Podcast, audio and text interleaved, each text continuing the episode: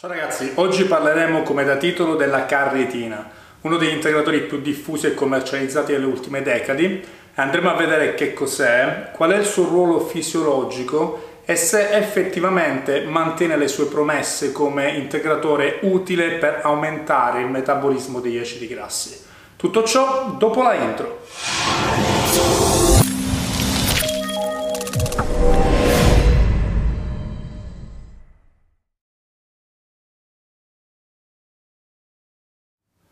Quando parliamo di carnitina ci riferiamo a questa piccola molecola qui. Eh, questa molecola è effettivamente una mina quaternaria, il cui nome UPAC classico è 3-idrossi-4-N trimetilamin butirrato. Questa molecola mh, la conosciamo già veramente da tanto tempo, fu scoperta agli inizi del 1900, poi ci vollero 20 anni per eh, capirne la struttura e altri 30 per capirne effettivamente quale fosse il ruolo fisiologico della carnitina. Ed è proprio il ruolo fisiologico ad avere un'importanza chiave, sia appunto per il suo ruolo eh, fisiologico nel metabolismo degli acidi grassi, sia per quanto riguarda la teoria che sta dietro la sua commercializzazione come integratore.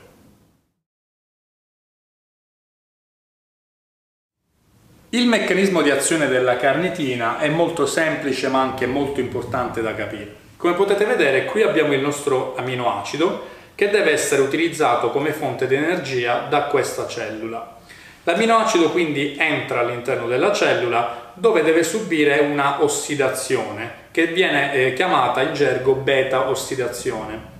La beta ossidazione tuttavia non avviene nel citosol della cellula, ma avviene all'interno di questo organello che è appunto il mitocondrio, che è la centrale energetica della cellula. Il problema è che il mitocondrio è protetto da una doppia membrana e l'acido grasso così com'è non riesce ad entrare all'interno delle membrane del mitocondrio, per cui per poter essere eh, trasportato al suo interno deve subire una serie di trasformazioni che vediamo qua di seguito. Questo è il nostro acido grasso eh, che deve subire una trasformazione da parte dell'enzima acil coenzima A sintetasi e deve essere trasformato in questa molecola qui. In pratica, se osserviamo le strutture di queste due molecole, possiamo notare che il gruppo ossidrilico dell'acido grasso originario viene sostituito dal gruppo del coenzima A eh, questa molecola prenderà il nome appunto di acilcoenzima A. Ma non è finita qui perché ancora il nostro acilcoenzima A si trova nel citosol della cellula, quindi deve ancora essere trasportato all'interno del mitocondrio, cosa che può avvenire soltanto grazie a questo enzima che prende il nome di carnitina aciltrasferasi 1 questo è un enzima di membrana che è presente sulla membrana esterna del mitocondrio e che catalizza la seguente reazione, ovvero eh, sostituisce il gruppo del coenzima A proprio con la nostra molecola di carnitina, formando una molecola che prende il nome di acilcarnitina.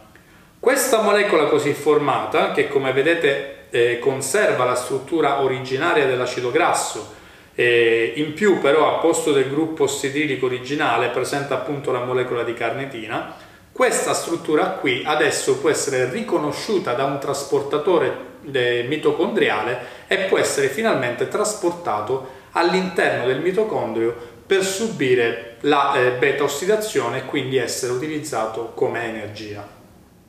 In gergo tecnico il, il, meccanismo che abbiamo appena visto viene chiamato shuttle della carnitina, appunto perché la carnitina è in grado di innescare quel processo di trasporto degli acidi grassi all'interno del mitocondrio per poter eh, essere appunto bruciati ed essere utilizzati come fonte di energia. Quindi eh, la teoria che sta alla base dell'utilizzo della carnitina come integratore è proprio questa, ovvero se noi aumentiamo la presenza della carnitina all'interno della cellula, possiamo aumentare la capacità di trasporto degli acidi grassi all'interno del mitocondrio e quindi aumentare il loro utilizzo eh, per produrre energia.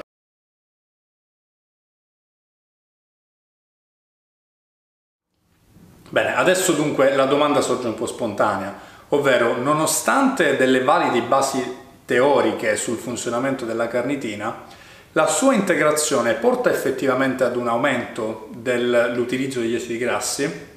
Bene, a questa domanda si è tentato di rispondere in letteratura diverse volte.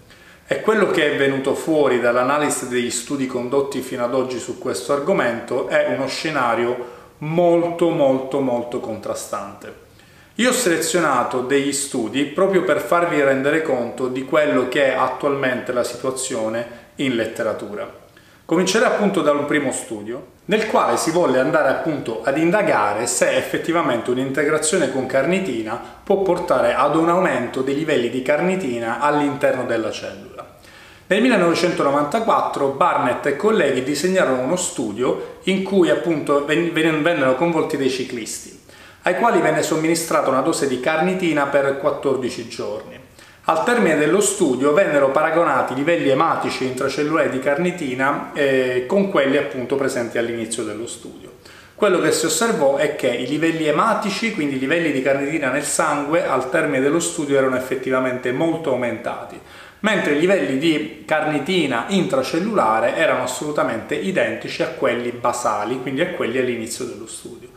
Per cui da questo studio si potrebbe concludere che effettivamente un'integrazione con carnitina non porta ad un aumento di carnitina dentro la cellula e quindi di conseguenza non può neanche portare ad un aumento dell'efficienza eh, nel bruciare gli acidi grassi. Tuttavia questo studio è appunto del 1994, quindi ha delle grosse pecche per quanto riguarda il disegno e il protocollo dello studio stesso e poi la durata di 14 giorni è molto limitante perché ci potrebbero volere più giorni o più settimane addirittura perché l'aumento ematico possa corrispondere ad un aumento intracellulare di carnitina. Sei anni dopo, nel 2000, il dottor Villani condusse un altro studio nel quale appunto non voleva andare a indagare i livelli di carnitina ematici o intracellulari, ma bensì il suo effetto sulla perdita di peso. Il dottor Villani appunto studiò un gruppo di donne in sovrappeso che divise in due gruppi, un gruppo a placebo e un gruppo al quale vennero somministrati 2 grammi di carnitina per 8 settimane.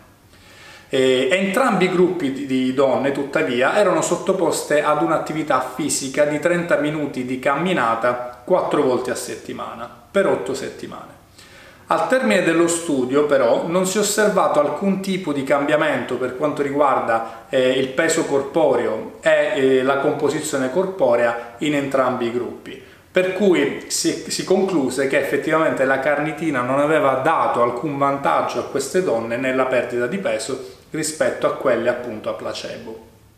I primi dati positivi arrivarono però già nel 2008 perché Mag e colleghi disegnarono un elegante studio nel quale presero appunto un gruppo di cavie murine, quindi topi, e lo divisero in tre gruppi. Un gruppo messo a dieta normale, un gruppo messo a dieta ad alto contenuto di grassi e un terzo gruppo sempre a dieta ad alto contenuto di grassi, eh, in più però appunto integrava con carnitina.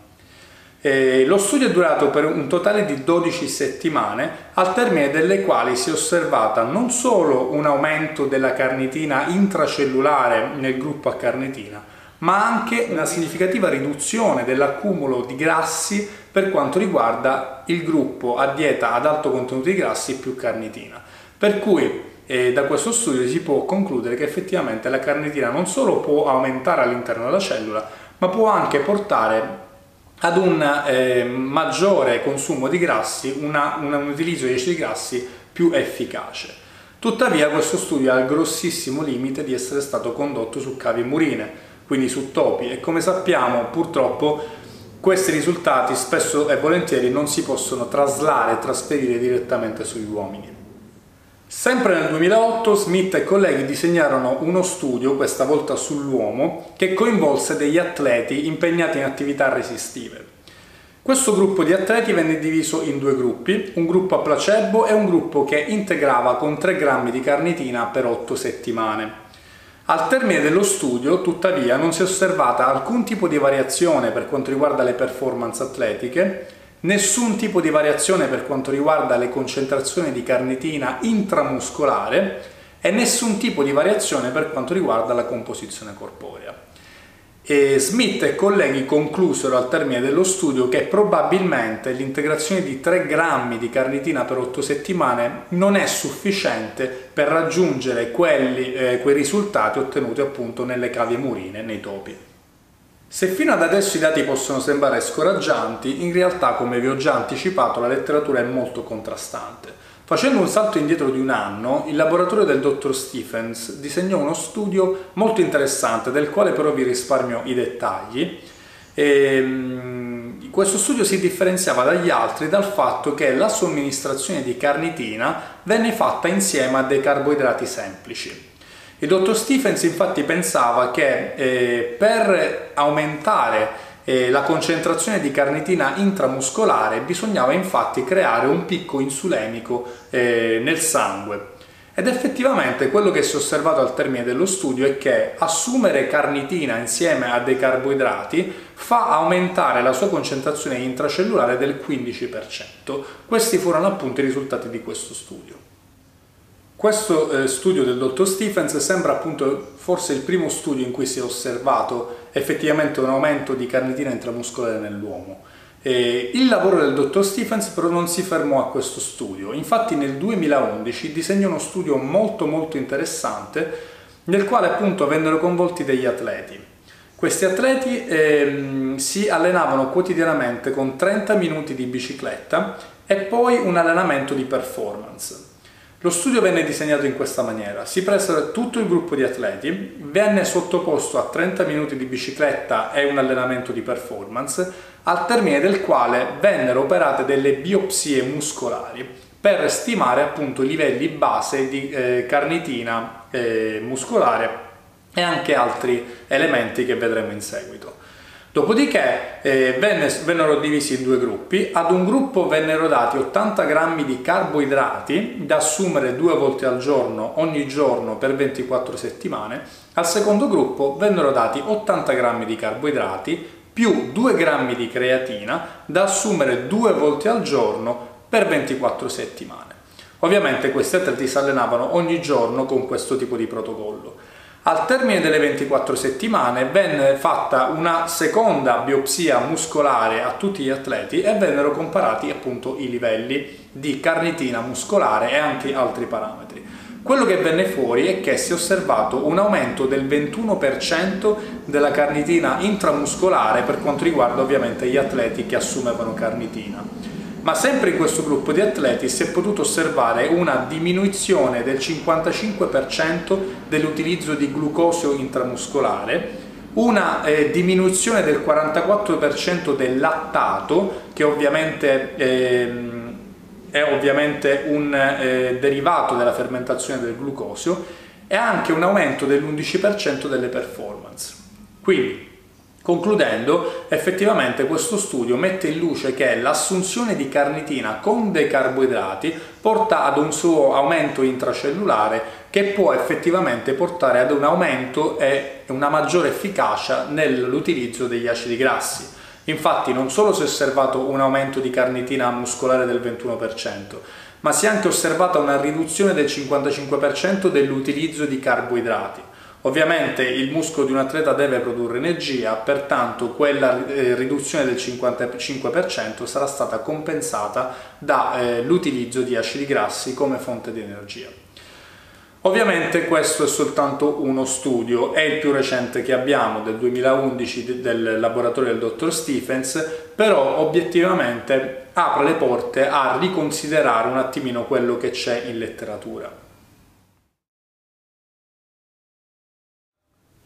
La carrellata di studi che abbiamo visto eh, finora sono ovviamente soltanto alcuni degli studi eh, presenti in letteratura che io ho personalmente selezionato. E ho ritenuto opportuno selezionare questi studi perché ritengo che rendano eh, l'idea di quello che è un attimino la, la, situazione in letteratura a livello generale e quindi eh, penso che vi abbia reso l'idea del contrasto che c'è attualmente in letteratura sulla reale efficacia della carnitina. Quindi cosa possiamo concludere alla luce di, di quanto visto? Eh, effettivamente possiamo concludere quattro cose fondamentali. La prima è che effettivamente eh, la teoria alla base della carnitina come e promotore dell'utilizzo degli acidi grassi è solida. Abbiamo visto il meccanismo fisiologico di funzionamento della carnitina, quindi la base teorica ha effettivamente senso.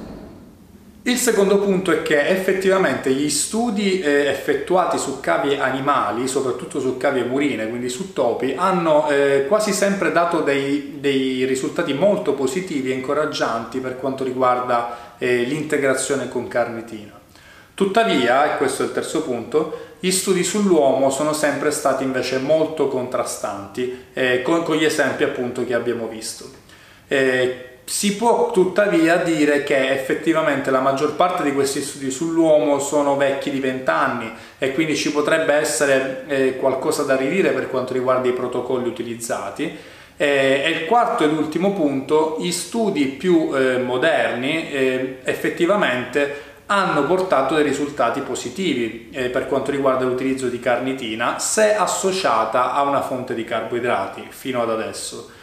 E, tuttavia questi sono però in piccolo numero, non abbiamo una grande quantità di studi che l'hanno dimostrato. Quindi effettivamente la posizione della letteratura ad oggi è una posizione di attesa, ovvero si deve attendere che aumentino il, il, numero di studi su questo argomento, che questi risultati possano effettivamente venire replicati per poter costruire una bella meta-analisi con carica appunto di tanti dati che ci possa portare a concludere qualcosa di più certo.